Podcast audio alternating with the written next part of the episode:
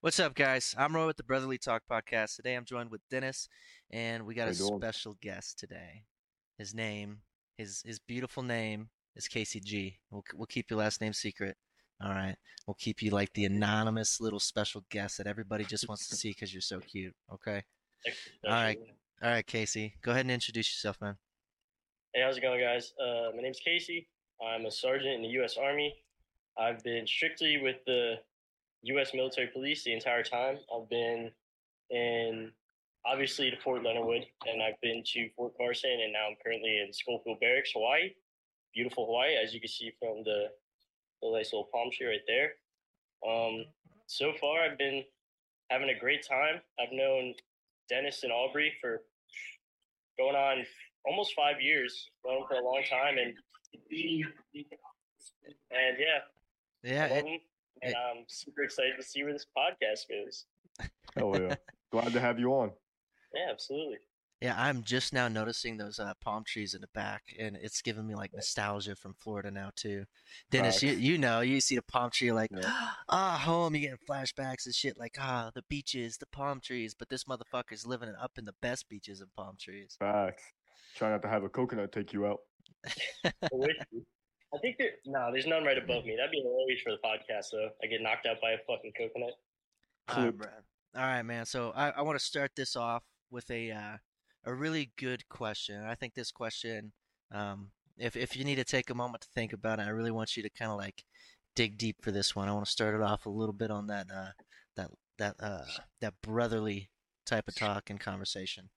Okay, so what what is one core memory that you have with your entire experience in the in the army? In the army, Yeah. What's one core memory that stands out? Like when you think of the army and you look back and maybe, let's say, 10 years, and somebody asks you, how was the army? What's what's going to be the first memory that pops in your head?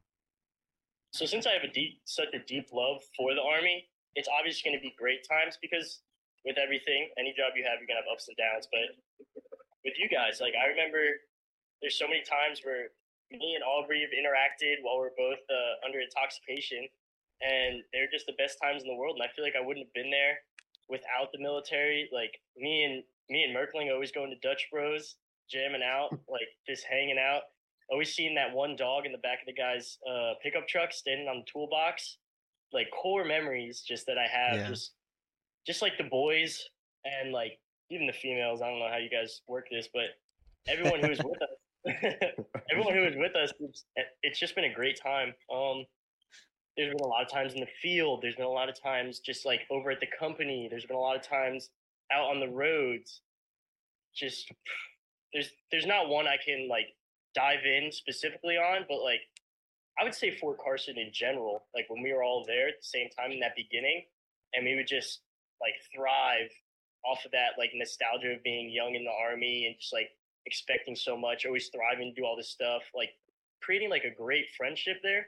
Like that that will never ever leave my body, like or my mind, honestly. Like it's it's been so it's been so much fun and it, it's it like means so much to me because like these are you you guys are gonna be people that I remember for my entire life. Like when I have kids, I'm gonna be like Uncle Dennis, Uncle Aubrey. Like I wish you guys saw them in the heyday. Like now they're old and decrepit. Like Oh, we're, we're not that old, all right? We're not that old. My knees are. All right, all right. So if, if when you when you mentioned girls, if you're referring to Fitz, let's be honest, she's hung as fuck. Okay, she's she's Yeah. a boy. She's a boy. Um, Yeah. She's one of the homies. one of the homies. So One of the OG ones. if if I could that that was very broad but I, but thank you for sharing that if you could hone in on just one memory just one that Okay. that really sticks out in your head I, I I'd love to hear it It would probably be when me and Merkling lived next to each other in the barracks, and we all sat down in the common area. and We started drinking, and you remember when Rod put on the trench coat and the helmet, and he jumped to get his feeling, and he made Jimbo laughed so hard that that he was like peeing in the corner, and he said he kept on yelling at Schumer too, dude. That comes up in my memories all the time probably one of the funniest nights of my life. That was like Um, something that digs in deep, and like the reason why I, I consider that like the army memory is because like I never would have met y'all if it wasn't for the army. But if you're like, I don't know if you're trying to divulge it into like more of a like an actual like in uniform setting, like when I No, no, no. No, it's just whatever whatever stands out for you in the service. You know. that was those those are the those are the days when I when I laughed hard and drank harder. It's funny that you say that because I'll never forget the ACH and the trench coat, and this man just the henny in hand. All right, He got- Dennis. That was the night he got in trouble because he took the picture with the henny in front of my truck. Remember? yes, I still have that picture on my phone. Yeah, that was a great night. All right, We'll do Dennis. it again. I, I'm I'm gonna ask you that same th- that same question, Dennis. What's a what's a core memory like? if in ten years from now someone asks you, what was what, what's something that stood out to you in the military? What's what's that first memory that you think is gonna pop up? Uh, the first memory that I would definitely think about if someone asked me about my time in the service is definitely the fun times. Obviously, uh, it's hard for me. Same thing as Casey here to hone in on one exact memory because we had so many good times. You know, growing basically basically growing up. I'm gonna say growing up in the army, right, with with you two and all the other boys. But I'll definitely say for me, um, at least, is definitely texting all y'all, being like, "Hey, I'm coming to pick you up. We're going to get Dutch Bros," and then we just we just be thinking about shit off the top of our head as we go throughout the day. And I think those memories were definitely some of the most fun times ever. I'll be I'll be telling my my grandkids about that shit. So yeah, definitely uh definitely good times there. I, I agree. You guys are something special. All right. Wait, hold, let me let me ask you, Roy. What's one core memory that you would do? Oh man, I I I it. You, I when I was asking you guys that question, the same scenario just kept popping up in my head. I'm I'm like ashamed of it because of how like fucking stupid I was. But it's definitely gonna be that memory, and it's a story that I still tell to this day.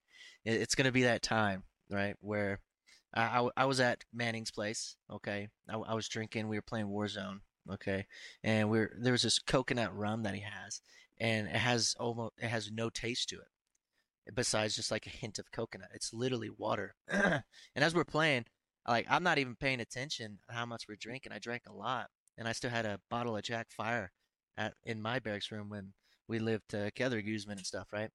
And so Mhm. we finished gaming and stuff. I'm like, all right, I'm done for the night. I'm going back to my room. As soon as I enter my room, I hear our neighbor and his music. And I'm like, oh shit. And I'm like, I'm feeling it. I'm so fucking drunk at that point. Like the coconut finally starts hitting me as I'm leaving. And I'm feeling it. That's when I walked in with that Jack Fire. You guys are all playing Monopoly and shit.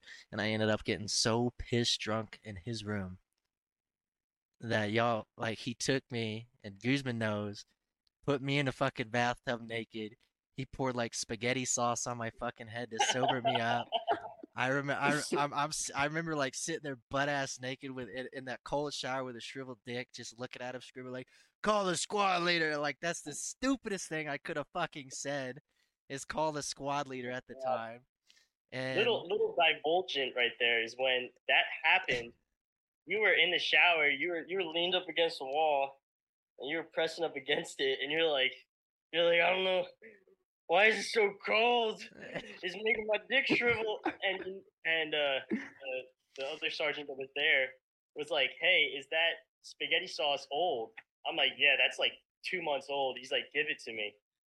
I'm like, All right. And he freaking, oh my god, he opened it, and I thought he's just gonna like like put a little on you. He literally opened the curtains and poured it on your head, and it took you about ten seconds to realize you had tomato sauce on you. You're like, you're like, why is it red?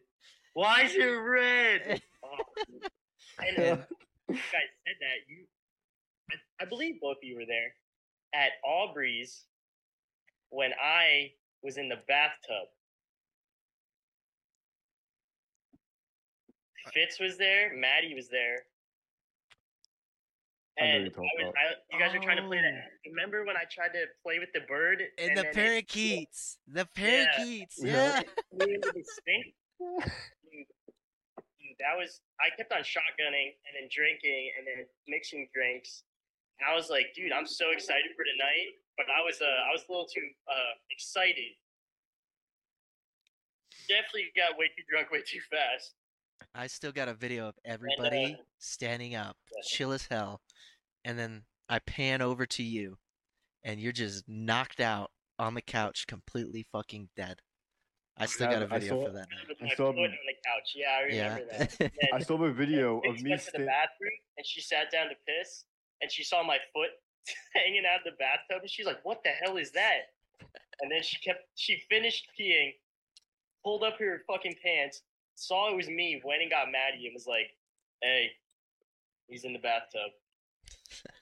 I still have that video of me chilling in the living room, panning over, seeing Aubrey with like a party hat, dancing to like I think California Girls or some shit, yeah. and everyone else is having a good time. I pan over to you, and you're out, gone, in between the couch like cushions. Funny ass been- times, man. That's the I haven't video. that in a long time. All right. All right. So, party notes. The core memories that stand out is definitely the three of us as young junior enlisted soldiers doing the stupidest, absolutely rambunctious, mental shit that we could do in our time. And I, I, I 100% agree. Looking back, it's definitely going to be that shit that's standing out, right? But fuck the the toxic leadership that we may have had in the past or currently, whatever whatever comes to mind. Fuck hanging out in the field and going through some shitty stuff. That's gonna be there, but it's gonna be those memories that stand out for us. I like But that. just so you guys know, I love the field. So I had a great time in the field. Aubrey may feel different from it. I don't know how Merck feels, but it's I'm uh, with you. that's that's the great thing about the army. You get to pick and choose what you love. to be Alright. honest, I like the field if I like the people who go who I go with. Facts. Facts. All right. So my next question for you, Casey, is gonna be um, what should new soldiers who, soldiers, for the army, who enlist, what should they expect from the moment they sign the contract? They go to MEPS, they go to basic, they get to the unit, their first unit. From from like that span, what should they expect in that year, year and a half period of their time in the military service? Wait, so you're talking like to the first unit or through basic training? Uh, just, just like start at the beginning, like maybe share your experience of how you felt when you enlisted and what they should expect through basic based off of your experiences and what you know, and then what it's going to be like from that transition from basic to their first unit. So I've got two points to that. One, it's hard to place my points or opinions on something that is ever changing. Obviously, we all know that the Army is a rotating, just like a, a rotating scale. There's always new stuff coming in. There's always new commands. There's always new regiments, regulations, and how things are done. So when if I place my opinions on how basic training went, it's going to be different from say Roy or say Dennis. So it's hard to place it on that. What I can say that so like for basic training, it's just keep your head up, work through it, and make the best time of it as you can. Because it's honestly, I had a great time in basic training. I, I met people that I'm gonna remember for the rest of my life. I I got disciplined into a man. I could really say because I was a little boy, and then they turned me into a man because they really they put responsibilities into my mind that I knew that I need to have. So that's the great thing about basic training. It turns the young person that you are into a mature adult as fast as they possibly can, which is absolutely amazing. I wanted to be a drill sergeant for the longest time. I've divulged areas on where I want to go, but I still have the greatest respect for the drill sergeant. As for going to your first unit, the only two things I could say to look forward to is that one, you're going to find people that are just like you and they just want to have a good time and they want to be happy and they want to serve their country. And two, you're going to find people that actually want to make your life better. What I mean by that is NCOs. There are NCOs in this army that are kind of just, they kind of go with the ways, they do what they need to, and that is it. But you will find those absolutely brilliant and excellent NCOs that will do everything they can for you. So they'll they'll try to guide you in the way that they see that you want to go. So say you're a super smart soldier and you just are ex- like just putting out all of this like brilliant energy. You're super fit. They're gonna want you to do competitions. They're gonna want you to be strong, fast, smart, because competitions are as much as I hate to say it, it is the one way to set yourself apart from the person to your left and right. So I do believe that they should look forward to, as a young soldier, being put out there, being like, "Hey, I'm your soul, I'm your sergeant, and what I'm going to do is I'm going to make sure that you have every opportunity to do what you want." What I could say for those soldiers joining and getting to their first unit, one, customs and courtesies. That is something that has fallen apart slowly as new soldiers come in. So when you meet those corporals and those sergeants, you refer to them as, "Hey, corporal, uh, I've got a quick question. Parade rest, stand there." Most of them will put you at ease. This way, you're able to talk freely.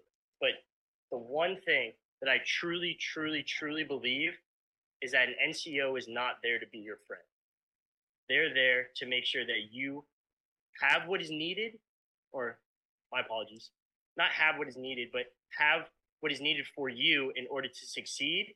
Yeah. And in order to do that, they cannot be your friend because your friend will tell you what is what you want to hear, but the person that is looking out for you will tell you what you need to hear.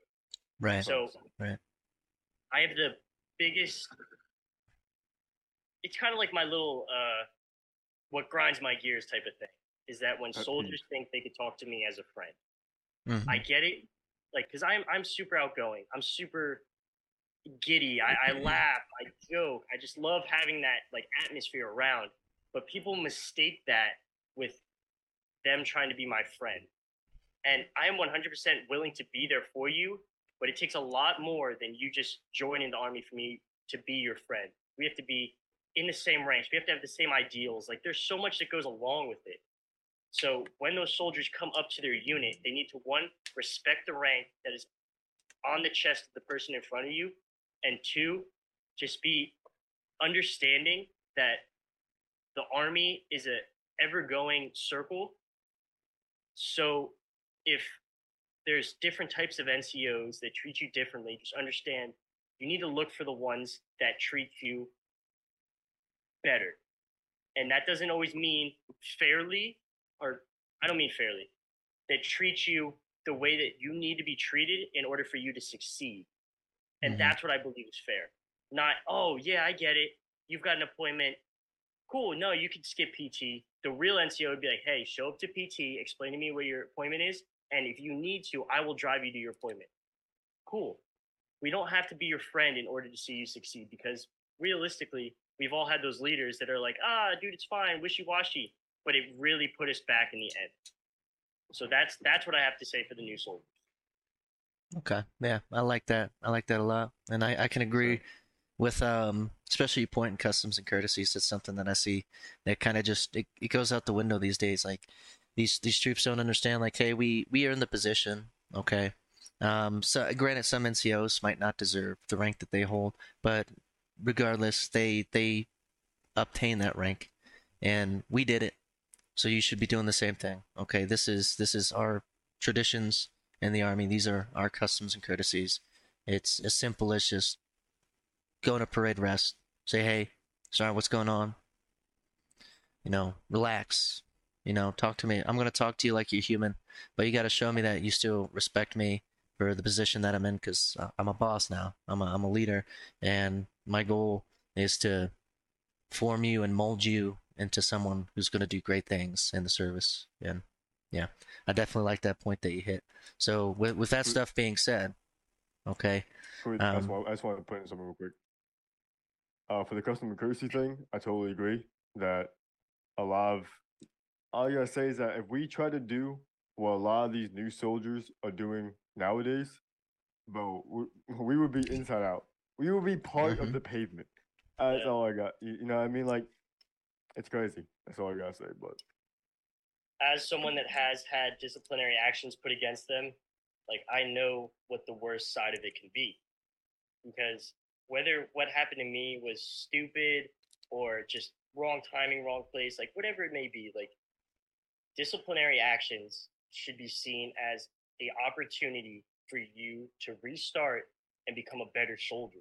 Not you getting upset that you've been yelled at or told to do something and do some workout or do whatever, getting smoked, whatever the term may be nowadays. If you get smoked, it is strictly for the point that we don't want to do the paperwork, because we don't want to see you fail.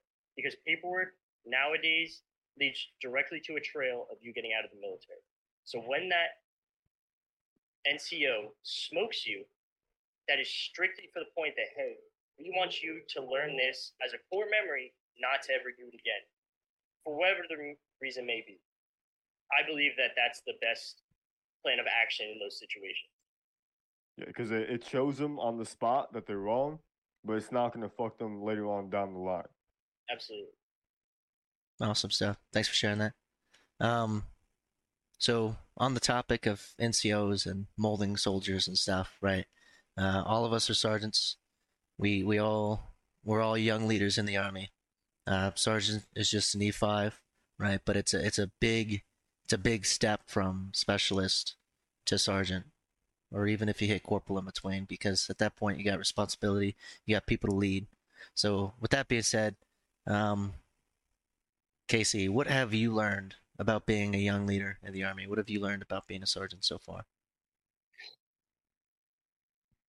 What I've learned is that every single soldier has their own things, quirks about them. Like you can meet one soldier and they're strictly about working out, they're strictly about this, they're strictly about that, but they don't save time for themselves. And then there's someone that may be the opposite. They they only want to make sure they have that time for themselves and they want to they want to make sure that they are growing as a person outside of the army as much as they are inside the army. And me as a NCO, I'm a very uh, intuitive person, so I can read body language very well. I can understand. I can see how you talk when you move. Like I will walk up to a soldier and I'll see if they're down. Be like, hey, what's going on? Like, what's up? And they'll be like, hey, sergeant. I'm like, no, no, no. I'm talking to you as Casey right now. That is Sergeant G. Like, like let me let me know what's going on because honestly, it's going to be the truest thing ever. Like, mental health is the biggest problem that we have nowadays. So that's what I worry about.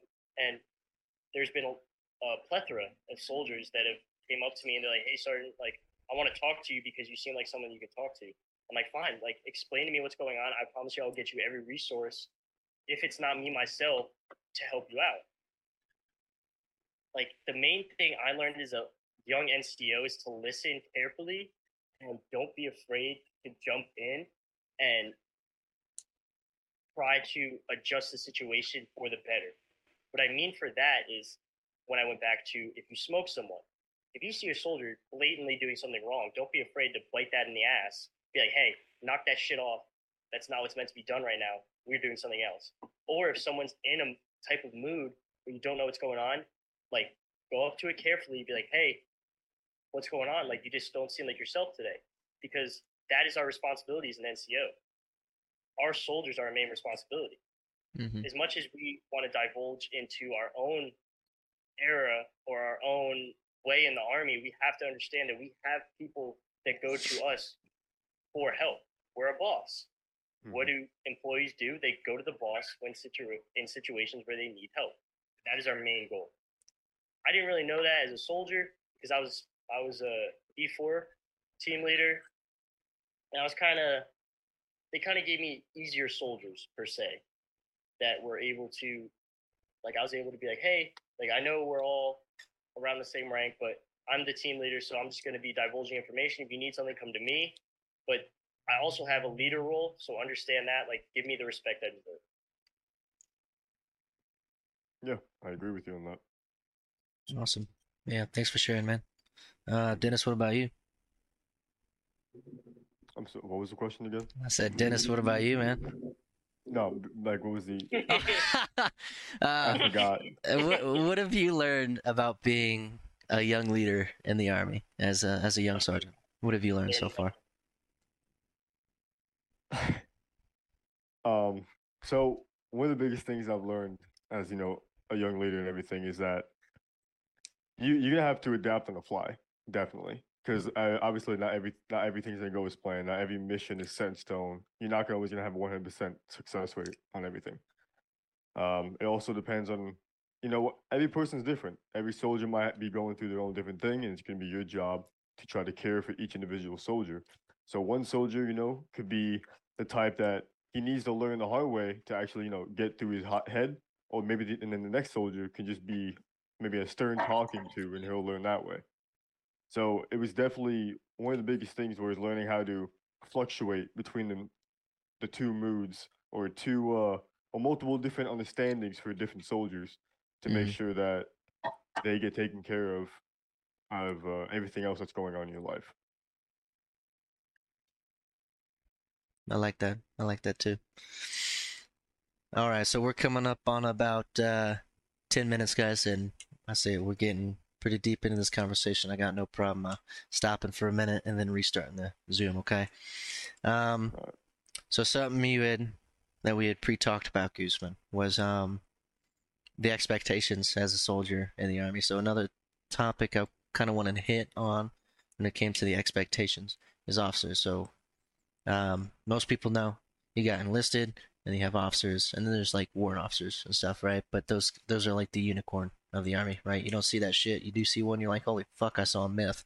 And it's like, oh, I want to take a, I want to take a picture of that thing and fucking say I saw it as like warrant officers are the Bigfoot of the army, you know?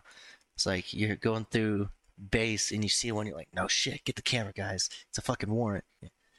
But the question that I want to ask is, what what should you expect from an officer? You know, what are they like? be brutally honest, uh, officers are very, very, very, very, very. Can't think of the right way to say it. I, I thought They're you was gonna say dumb, and I was like, facts. Hey, you're still in the military. That's the that's the thing. They're not. though. They're fucking super smart. Like every single one of them. The problem that I have is that not even a problem. The thing that I see with officers is that when you first meet them, they have like everyone wants to chip away that uniform and they want to see who you are. Where officers don't do that. hmm Officers are strictly army, strictly business, twenty four seven, and there's nothing around it.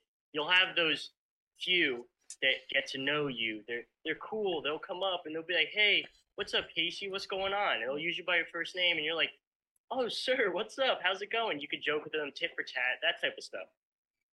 What I think you should expect from officers is one, they should they should listen to what you have to say because they are not the one doing the in and out of every day for every little task that may be done. Two, they are the end all be all for what needs to happen. So they say, hey, go clear out the Connex and search for this one pin. You have to do that. Don't don't get upset about it. Don't get mad because there's a reason for it. That's something that I failed to see as a young soldier. Officers are very smart and they have higher leadership they deal with, the company commander, this, that, and the other, but they do things for specific reasons. They're extremely intelligent, they're extremely by the books, and that's okay. Officers are there to guide us in the direction that we need so that us as NCOs can lead the way from the front. They give the information that is needed. That's what that's truly what I believe that you should expect from an officer.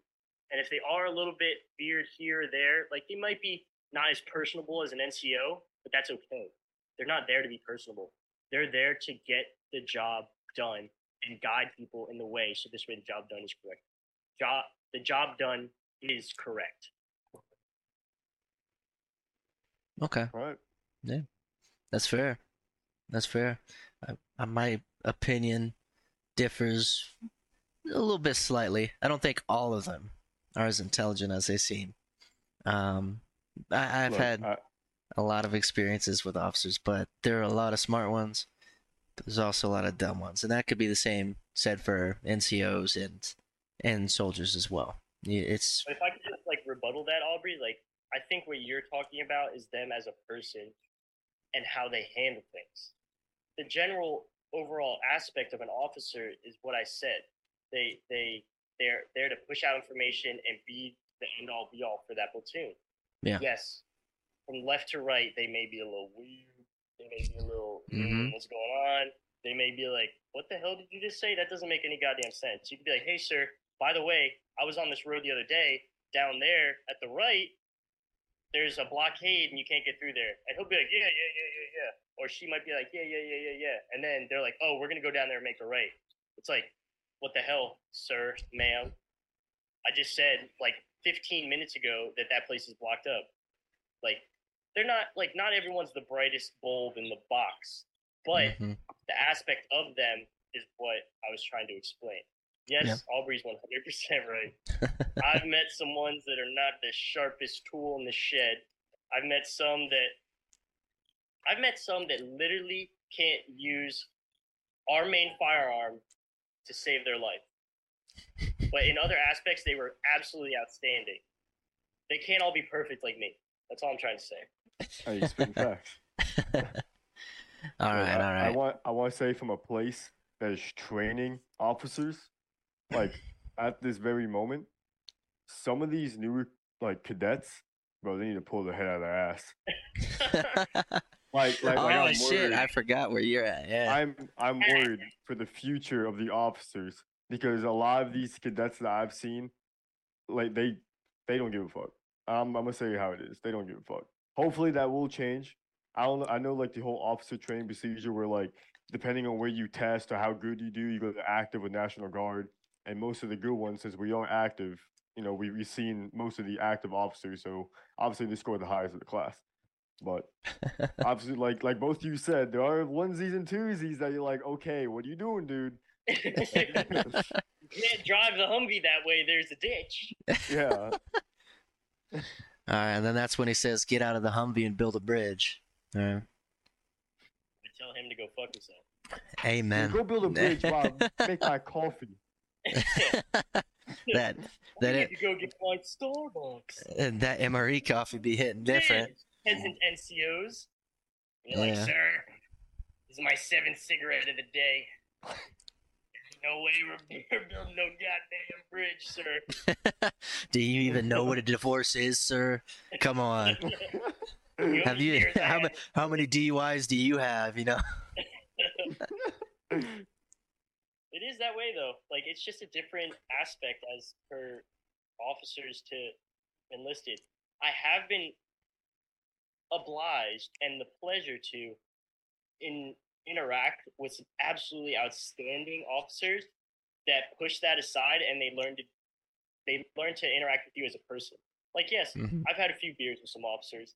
Yes, I've I've seen officers at bars and they bought me a drink and I bought them a shot. Like there's there's some officers that do that, but they understand that when it comes to work, this is me.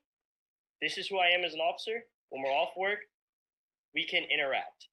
We're not going to push the boundary and go hang out every weekend and buy a house together or some stupid shit like that. Like they they have that line, and that's what I appreciate with officers. There's definitely some officers that I just want to shut up. What? it All right. is what it is. We all get frustrated with certain people. All right. hey, by the way, this is a Glock. So, all right, Guzman. So, before we hit the record button and stuff in the beginning, all right, you were talking about how you go for selection. Okay. Uh, go ahead and let us know what selection is. So selection is uh, Special Forces Assessment and Selection (SFAS), and it is held in North Carolina, uh, probably about 40 minutes away from Fort Bragg in Camp Mackall. It is the hardest, and what I mean is the hardest military selection in the world. For 21 days, you are putting everything you have on the line in order to have a chance at being selected, and the entire time you do not know how you're doing. Mm-hmm. What I mean by that is that they are judging you from the second you get there until the second you leave. They do not they do not stop. They are they're 24/7. They are watching you. They're making sure you're running when you're supposed to be running and rucking when you're supposed to be rucking. You're not walking too much. You're not you're not being lackadaisical. You're not talking too much. You're not sitting there trying to converse with other people just because you can. They're trying to see that you have your eye on the prize. There is so many different sections to it. It is absolutely the best and hardest training that anyone could ever do by far. Okay. So you you told me. All right, that's not oh, a bad my thing. Besides, uh, besides um, Delta selection, that is one above us. One above you. Okay. So there's selection and then delta selection. Okay. So in before we hit that record button, you said that you had went and you had failed your first one. Okay. Yeah. So with that in mind, you you communicated that you wanted to go again and give it another shot. Absolutely. What yeah. what what are you gonna do differently to be successful this second try? So, 100% honest, you guys, I was 100% prepared for that. Like, Mhm. you guys have seen me perform. You guys have seen me. Like, I I'm able to do all these physical things. It's like there is a mental aspect to it that I promise you, you guys would never fucking see unless you did it.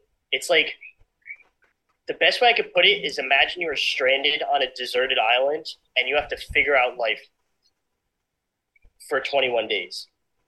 It's like your your body's falling apart. Your mind doesn't know what's doing. You don't know if you want to fail or succeed. You don't know if you're hungry or tired or thirsty or you don't know what's going on. Your mind is telling you all these different things and it just cuts you apart. What I would do differently at the second one is I would be more physically prepared, right? So when I went to SFAS last time, I was about 158 pounds. Right now, I'm sitting at like 172, 173.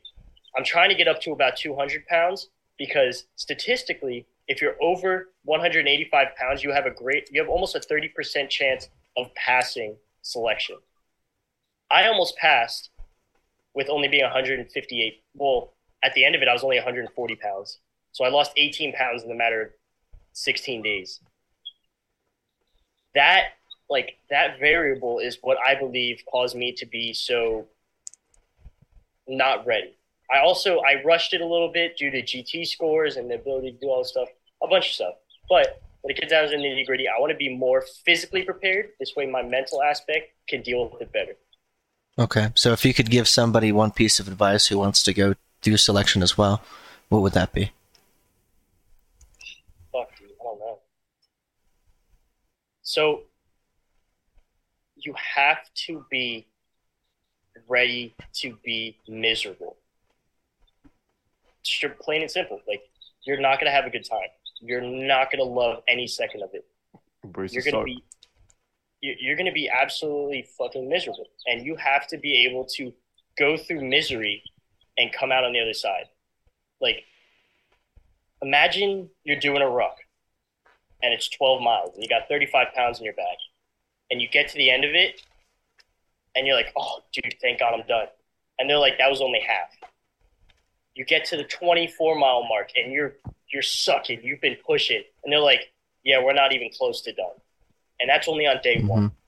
Like God damn. you have to be ready to be miserable. That was just a an example that they they didn't do it there, but that's an example that I could give you that best describes it. Okay. Awesome. Thanks for that, man. Um, Yeah, thanks for sharing. so selection, expect hell, because hell is what you'll receive. Then just Beyond keep hell. on pushing. Beyond hell. Embrace the Eh, suck. Satan ain't got shit on fucking selection. I got I- you. What I'm saying is that Satan would weep. Satan would cry. day. He he ain't like Johnny winning that gold, golden fiddle. It's worse for him. Oh my god, dude. That's why we're the best army in the world. Big facts.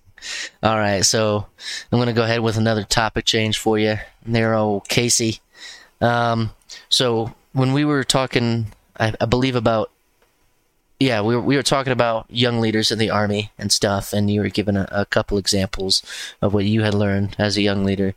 You you hit on the there was something you mentioned about well-being of soldiers, right, and making sure that they're okay they're fine. Our job as leaders is to check up on them and stuff, right? Um, something I'd like to point out is that you can care, you can be a really empathetic leader, but when it comes down to mental health things, we're we're not professionals in it. So that brings me up to the point of behavioral health resources in the military, right? How do how do you feel about behavioral health resources? Um, have you ever recommended it to a soldier? Have you ever attended yourself? If you're okay with sharing, and if you have, what's your experiences in regards to the behavioral health resources in the army? Uh, one, I've never gone to behavioral health, and for two reasons. One, I've never needed it. I, I, I have a certain belief, like I believe in God and I believe in all this other stuff. Like I have him, I have him on my arm at all times. He's Mhm. always right there next to me. Like I, I believe that there are other things, but I also believe and, and like personally as me, I've never gotten that down. Like I, I am blessed to have Maddie, who has changed my life for the better. She's the person I go to. She's my rock. She's everything. If I ever any like if I have a day where I feel so shitty, I can go to her and be like, babe, like I'm I'm fucked up. Like I, I, I need someone to talk to. And she's able to be there for me. I think that the mental health resources in the army are excellent. I, I don't know the in and outs of it though. So I can't pertain to be like they are the best or they are end all be all. Like I don't know. I do know that they do help people all the time and it is absolutely worth it. In the army, they they praise mental health. They praise uh, going to behavioral health. They praise all this stuff. Where I think it's more, I think what they need to take the turn on is more of being able to indulge your life with those leaders in front of you. Because I promise you, most of the leaders that I work with nowadays, they've been through it and they can give you guidance. They can help you.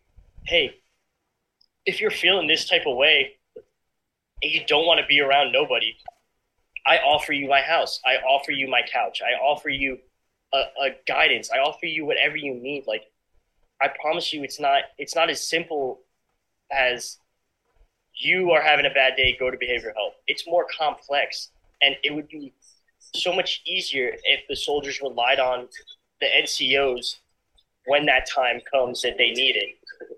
So I think that's that's the that's the reasoning I have. I know mental health people have been to mental health, and they always they always come out on top when they go there on their own.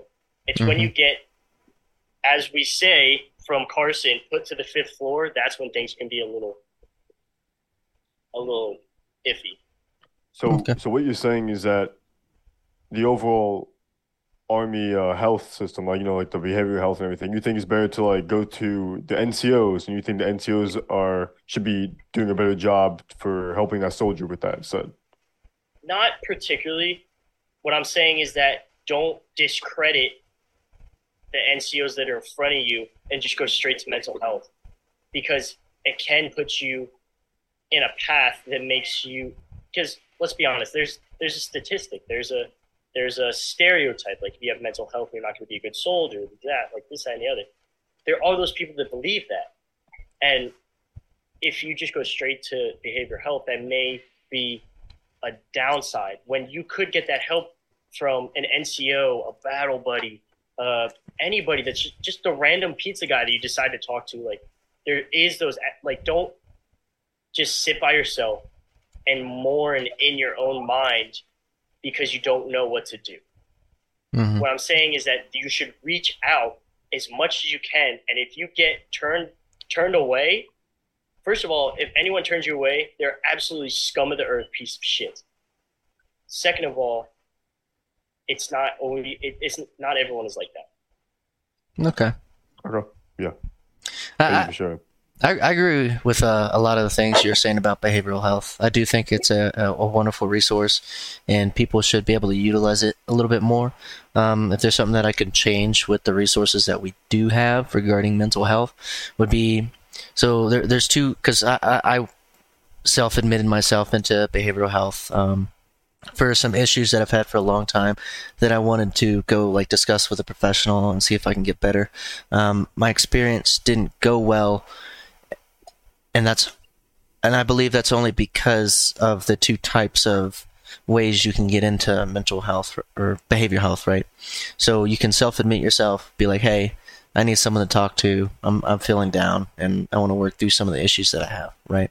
Self-admitting, I think, is a very uh, an honorable thing. You know, you recognize that you have a problem, you want to get it fixed, and that's and that's great. Like, go do that. That's that's you know what you need take care of that issue when you can and utilize those resources because they're there for free uh, in the army. But the the problem that I have with behavioral health is that a lot of people these days get command referred for behavioral health, meaning that they can't they can't not go to these appointments. Like they're they are required by the Uniform Code of Military Justice as a lawful order to go to these behavioral health things and these appointments, right? But there's so many people in the army that are command referred now and required to go to behavioral health, when somebody self admits, they're they're not a priority. They're not a priority. Their appointments come second, right? You can, I mean, you can take your appointment, schedule them as is, but behavioral health, it's so backed out. When I called and told them like, hey, I want to schedule an appointment, talk to somebody, I got some stuff that I want to work through. It took me two and a half months for my first appointment. Jesus. Two and a half months, and it's nothing against them because I know they got a lot of work for them. Right? They got a lot of work cut out, but it's when it comes down to the command referred. If they get command referred and they have to go, depending on the severity, they can get like a a week appointment. They can get like a two week appointment. Get in there, squeeze in there somehow. They're going to get in there because they're command referred. They're required by the Uniform Code of Military Justice (UCMJ). So I, I agree that it is a wonderful resource and you utilize it where you can. Um, but I think the flaw is when commanders are requiring their soldiers to go because they're they're taking away from people that self admit and need genuine help and recognize that problem. Because if you don't recognize that you have a problem, you don't want to get it fixed, then going's not going to get you better. Period. And and that that's my personal experience with behavioral health. And but I, I agree totally with what you're saying. Absolutely. Great resource. Utilize it. Don't take away from your NCOs. They're there to help you and be there for you. Um, but if you feel you need to go, just communicate with your NCO first. Be like, hey, hey, Sergeant, um, I'm feeling a certain way. I'm down. Um, I don't know how to talk about it. Um, it's nothing against you. I don't know really how to communicate this to you. So I'd like to seek professional help. Um, this is when my appointment is. Or, hey, Sergeant, I don't know how to seek professional help. Gotcha, brother. This is how you're going to do it. Okay. Let me know when you get an appointment. We'll get you set. And um, and then as an NCO, our job is to be like, hey, how the appointment's going? Hey, you feeling good today? You doing you doing all right? What's on your mind? You want to talk about anything, or you want to keep it for the appointments? That's fine too, brother. Do what you got to do. Take care of yourself. That's what our resources are there for. And yeah, that's that's my personal experience. Command refers. Command referred people are taken away from the people that really want to go there and get help. feel Um, the people you talk to with those um, degrees in order to, that are prescribed to you in those situations are better than per se like if me or Dennis talk to you. Ask that again. Sorry. So you go to behavior health for the for the uh, the instance that you did, Yeah. and you're waiting all this time. Do you think that you would have had the same help if you just talked to like like someone that you truly like like to talk to and they can understand you? Like say uh, your brother or, or Dennis or me. Like, do you think that it's better to talk to behavioral health, or do you think that it can be just as helpful to talk to someone truly that you that you know would have your back. Um, I think that both have amazing benefits. Truly, you know, talk to a friend, talk to a brother, talk to a sister. Uh, when it comes down to something like that, you know, you they know you on a more personal level, right? They know um, if depending on how long they know if you're bullshitting, or they know how to give you real facts, and uh, they they just know you. So there's a bias to what you discuss with them as well, right? You you say this stuff, let's say, like as military police, right? we- We've probably come across a suicide or two in our time, and that really fucks with the head, right? If I come to you and I talk to you about it, you, you have that experience as well, but there's there's bias to it because there's there's different experiences, and a lot of times, like if I shared my experience with you, you're gonna want to share your experience with me, most likely, right? And that's just kind of how it goes. When you go to a behavioral health specialist, they're required by law not to be biased. They can talk shit behind your back all you want. You don't know them. You just know them as your therapist that you go and talk to, right? But they're required by law to not be biased and help you root down through your problem, right?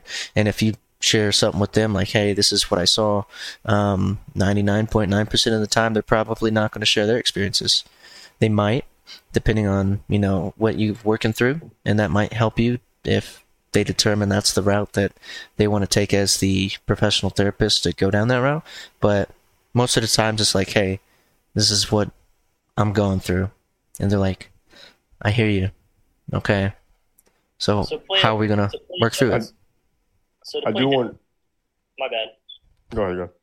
So to play devil's advocate, like when you say bias, like it could go both ways though. Like that, like so. Say you came to me with something. Mm-hmm. Obviously, I'm going to be biased because like you're my brother. Like you're one of the closest people I have. Like you have, I have some of the fondest memories with you. So obviously, I care for you.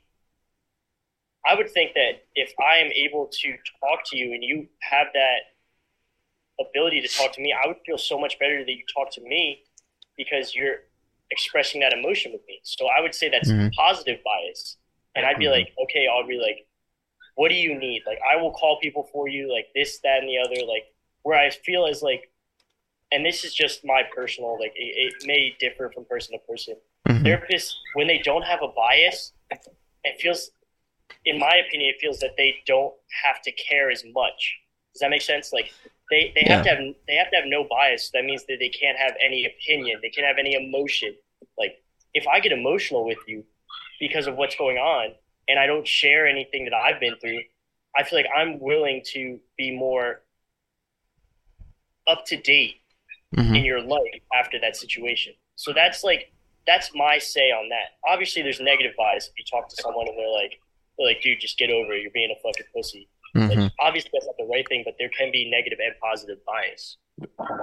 Uh, to be so i'm gonna throw my own little personal opinion right like for me example right you guys know me for what four fucking almost five years now and About even then even then days. you guys are uh, even then you guys are like still like definitely my closest friends 100% Mhm. and you know i don't really talk a lot about you know my personal feelings and also this is, this is where the topic brings up on is that it also depends on the person in my personal opinion right? Because like if i'm if i'm not if i know myself i'm not really willing to open up fully to even one of my closest friends i know damn straight i ain't gonna fully open up to some stranger that does it you know for even though she does it for a living or he does it for a living as a work a job i'm not gonna be feeling like obliged to open up to a random person than more opposed to a friend. So i would agree with both you on this is like if i would talk to a friend it'd be better because uh they can share experiences with you. And like how you said roy how or casey is that they can be unbiased and they wouldn't be obliged to open up their own experiences to it. Hmm I think um, a lot of the reason why I decided to give behavioral health a try as well, and I'm sure a lot of people can agree with this um, who've gone through similar things, you know, suffered with depression, been down, been through a lot of shit and stuff, right? It, it, self image comes into it a lot as well. You know, when you're really close to your friends, you don't always want to seem vulnerable when you're going through some shit, you know? and it's really nice to go to somebody who you can completely obliterate your self-image in your own eyes and be you know come clean to and then never see him again after you get that shit out that you need to get out you know so i think self-image is another big thing that makes uh, people rather go talk to somebody that they don't know and give therapy a try go through the behavioral health resources yeah any more on that topic yep No, I believe that was a good topic. yep i think it was Mhm. a good uh good standing point That's good. All right. So, my final question for you, Casey G. Casey G. All right. So, you had mentioned that you have gone through military punishment. Okay. As both Dennis and I know, you, you've received an Article 15. If you would like to share this, a field grade. This was a field grade Article 15? Field grade Article 15. you have received it. If you would like to share that story, I would like the our listeners to hear that story. Um, Absolutely. But the Um, question, the question at the end of your story is going to be, can you bounce back from an Article 15? Is there a greener side after receiving a punishment such as an Article 15 in the Army? I've got the perfect answer. So, the way my story goes, I'm obviously going to leave out a lot of the details that happened because it may give the wrong idea or the situation may be Yeah. less of course yeah favorable. Mhm. Um, so basically, what happened was I was so COVID nineteen was a very active thing in the military, and I am a very active person. I like to go and hang out. This is mm-hmm. before I, I had a, a, a wife. This is before I even had a girlfriend. Like so, I had a friend that was like, "Hey, do you want to go to a bonfire nearby and hang out with some people, try to get to know some people, meet some girls, that type of thing?" I was like, "Yeah, absolutely." what I didn't know is that General 1 Alpha for COVID 19 restrictions and radius came out literally the exact same time I was leaving for this bonfire. So I went to this bonfire, and my team leader at the time needed some military awards, or not awards, uh, cyber awareness. He needed cyber awareness from me, and I didn't know about it because What's it, it what's wasn't- cyber awareness? Cyber awareness this is one. the the online um, certificate that we do in order to realize that some of the things we do online can be pushed to uh, the enemy in order to gain Okay, uh, so gain something over us. a, a training certificate, online training that's required into Three the fifty Okay. dash one. yeah, 350 dash one. That's what that's what he was asking for. So I didn't know about it, and then I was stupidly I was underage and I was drinking, and I was doing that, this, that, and the other, and then I got a call from my squad leader saying, "Hey, where are you at?" I told him where I was at. I was at a bonfire over here, and they're like, "You need to get back to base right now." But due to intoxication, that's not what she said to me. She said, "Stay right there. I'm gonna come and get you." I realized that I was too drunk to drive, and the person I was with was too drunk to drive. So, in the honest opportunity, we asked other people to drive us. So we're driving down this dirt road in the middle of Bumblefuck, and two sheriff's officer are coming down the road like this, and then they split off and they cut off the road and they turn on their lights. They pull us over, blah blah blah, this and the other. They pull us out of the cars, all this stuff. They realized that we were underage drinking. They tried to claim him as he was doing other stuff, whatever.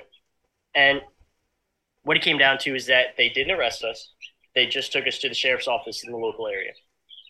And I got picked up by my team or my, in my squad, and they reprimanded me. Mhm. But they also pushed it up, so I had to be disciplined for the wrongdoing that I did, which is being outside the area. May I have my gripes about it? Yes. There's a few things I could say, but it's not worth it. I'm over it. It's Mhm. it's done.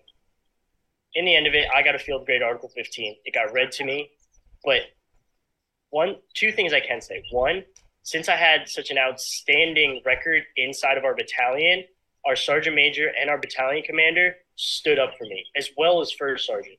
First sergeant was on the phone with the sergeant major when it happened, and he said, "Yeah, this dumbass fucked up, but he's a good soldier. Mhm. I know what he can do, and I know what he's able to become an army. So we should not do the worst." Cool. And basically, what happened is usually during a field grade, field grade Article 15, reduction in rank, reduced pay, 45 and 45, which is 45 days extra duty, 45 days restricted to post. I only got a reduction in rank. So they they definitely helped me out. When the article was read to me, I was in my barracks room because I had to be quarantined because of COVID 19. They didn't want me to spread if I had it. The sergeant major was standing next to me, and he was explaining to do, what to do during it. He was like, "Hey Guzman, my bad. Hey Casey, Oh, Can now they know. yeah. Now they know. so hey, go to go to attention, go to parade rest, salute, and at the end of it, he shook my hand, and he said, "I know who you are. This will not keep you down." That was the greatest leadership we've ever had. And if you guys remember early on in Carson, you remember the, the sergeant major and the BC I'm talking about. exactly. Thompson, you're goaded. and and first sergeant. I Yep. I bless them every day. I love them because they saved me. To your question, Aubrey, do you think you can come back from Article 15? Absolutely, but you have to want it. There's people. Strictly speaking, the other person that it happened to me with, he he kind of got stuck in a groove, and it kind of kept him at a stalemate for a while. Whereas eight months later, I got, or six months later, I got back to specialist, and only a few months after that, I was able to go to promotion board in order to become a sergeant, an NCO. So I pushed every single day. I went to multiple competitions, and won every single one of them. I went every situation that needed me. I was there. Like I proved that that was a one-time thing and it won't, won't happen again. So yes, you can get over it, but you have to want it. Yes, it is very easy to be down on yourself. Oh my God, I messed up. This I, I'm never gonna mm-hmm. get out of this. There's nothing you can't get out of. There's people that are literally in the worst every day, and tomorrow they're better. What is changing that from a simple mistake you made in the military to move on compared to all these people that have so much worse and they get out of it? That was my mind mindset. So, yes, you can. Awesome. Thank, thank you for sharing. Yeah, that's that's some solid advice, and I think yeah. there's going to be a lot of people that can agree who have experienced the same thing. You can bounce back from just about anything, but the the thing that you got to want the most is to be able to bounce back. You got to you got to want to bounce back. You can't just suffer something as egregious as that punishment and then not want to do anything to get better. You know, take it as it is. You got do more. You gotta got you gotta have that dog in you. Gotta. Yeah, that dog. And just to say, every time that Merkling says "thank you for sharing," it feels like an AA meeting. Please well, yeah. tell me more about how you like to drink. We'll, we'll we'll we'll get better when it comes down to these like replies on the podcast and stuff. This is this is something very new to me, um, and you, new to Dennis as well. Um, you, I'll just say, I'll just say young slut. Young slut. So a lot of inspiration that really gave um, Jimbo, myself, and Dennis this little push to start, you know, being the voice of the little guys, giving people that aren't famous, you know, just everyday folk a chance to speak on a platform that hopefully we can we continue to grow and pull more people in that want to actually listen to us and stuff, you know, and hear the everyday folk, you know, people that aren't on fucking Saturday Night Live talking about something, doing some clown shit, or yeah, you know just shit. just not famous you yeah. know people that have opinions that that honestly deserve to be heard you know and, um, and just to say this real quick so there's people that were in the military and they get to a certain amount of uh, fame and they have to cut off a lot of what they believe because people will cancel them. Mm-hmm. Yeah. Where I believe is a young a young podcast, you're able to keep that shit real. Hey, this is the way it is. This is how it happens, and that's a great thing about a young podcast. And yeah, dude, I appreciate it. Like it's like I saw it on I saw your guys' uh, stuff on TikTok, and I was like, dude, that like that hit home. Like I was like, dude, this is awesome.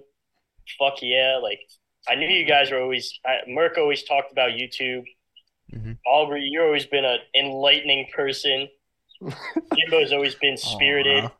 So like, it's just like able, like actually putting into action is the best part, and that's what mm-hmm. I appreciate. And that's why like, if I could ever come back on this podcast, however many times, I will. Like absolutely, I'll talk about anything. Oh, we're definitely gonna have you back. Don't worry about it. yeah, we're gonna we're gonna need content. And I mean, as cute as Jimbo and I, or Jimbo, Dennis and I are, we need a couple other cute faces, you know. Yeah, dude, I'm I, cutest, so.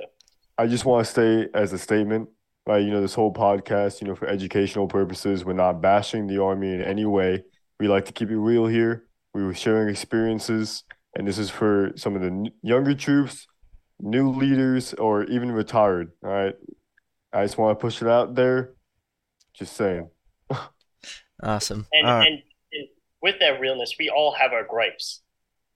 Like we all have that thing, like those things that we're like, dude, this this sucks. Like we don't like this, we don't like that, like that. But to push out the good stuff doesn't happen anymore. We only mm-hmm. harp on the bad stuff. So it's good to put out on the brotherly podcast that we we appreciate and we love the army and that like everything it's done for us Merk did a phenomenal five years. Aubrey has a child. He has a wife. Like he's still going in the army, and I plan on doing as long as I can, while also joining SOCOM. Like so, with everything that's happened to us and all our gripes we may have, we still have ambition. We still have uh, a, a we want to strive for something more, and I believe that's Mhm. all comes down to the army. Mm-hmm. Whenever, when, if we ever do talk some shit, remember it's an opinion. Opinions are like assholes. Everyone's got one, all right? You know what I mean? So don't yeah, take it too hard. Don't take it to some heart. Don't wipe. Some people got stank booty. hey, swamp ass down like in the heat, dude. It sucks. If you're up in the cold, you freeze your dudes. Like Bro, some some people be smelling like pig toes, bro. You know how it is. Y'all lucky this shit's marked as explicit. I'm just saying. that's all right. Fuck 'em. yeah. wha- So we're coming up on time here. We got three minutes left. Yep.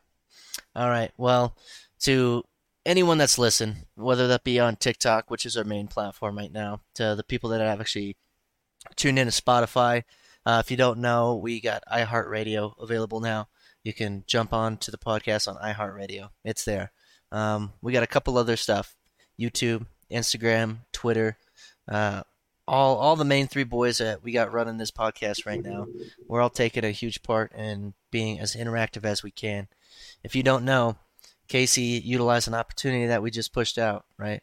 We want to hear your voices. We want to hear. Right now, we're really harping and focusing on military experience. We want to really hone to that audience and get um, a good hearing in on it. So, if you you have served, whether you're a veteran or active duty military, we want to hear your voice, and we want to hear your opinions, and we want to have a, a good conversation. Okay. And if that's something that you're about doing and if you made it all the way through this podcast, I appreciate that. I love you for it. Fill out our guest you. waivers. Fill out the guest waiver that we got in the Linktree in our bios. Uh, it should be in all the. Um, you'll be able to find it. It's not hard. It's a six page document, just pretty much states that, hey, I want to be a guest, but I'm not going to sue you for using me as content, kind of thing. All right. We I do- love you I do wanna- guys. Go I ahead. do want to put out there. I do want to put out there as well. Is that hey, upvote, upvote the podcast, like, favorite, share it, and if we get if we get more uh, attention, then we can go live one day, or maybe over on Twitch or maybe some other live platforms. All right, but we all want to thank you from the Brotherly Talk pro- podcast for listening in. We love you all. Hope you guys all have a wonderful and fantastic day. All right. All right, Guzman, you're the guest. You get the final love use. All right, so guys, I appreciate you having me on here. It's been absolutely phenomenal. All I want to say is that a podcast is a great outreach into people that we have around us. That to keep striving for it, and that the biggest thing I could say is that if you find someone on this podcast that you'd like to hear, definitely reach out and be like, "Hey, I want to hear about Aubrey's experience. I want to hear about Dennis's experience. I would like Casey to come back on and talk about whatever. I would like this person, that person. Like it's it's good to ask those questions to get the common ground that you want to hear. Like just reach out, like at the simplest of it. So hey guys, I appreciate it. It's been awesome. Of course. Thank you for uh, being on today. All right, guys. Tune in to the next one. We love you.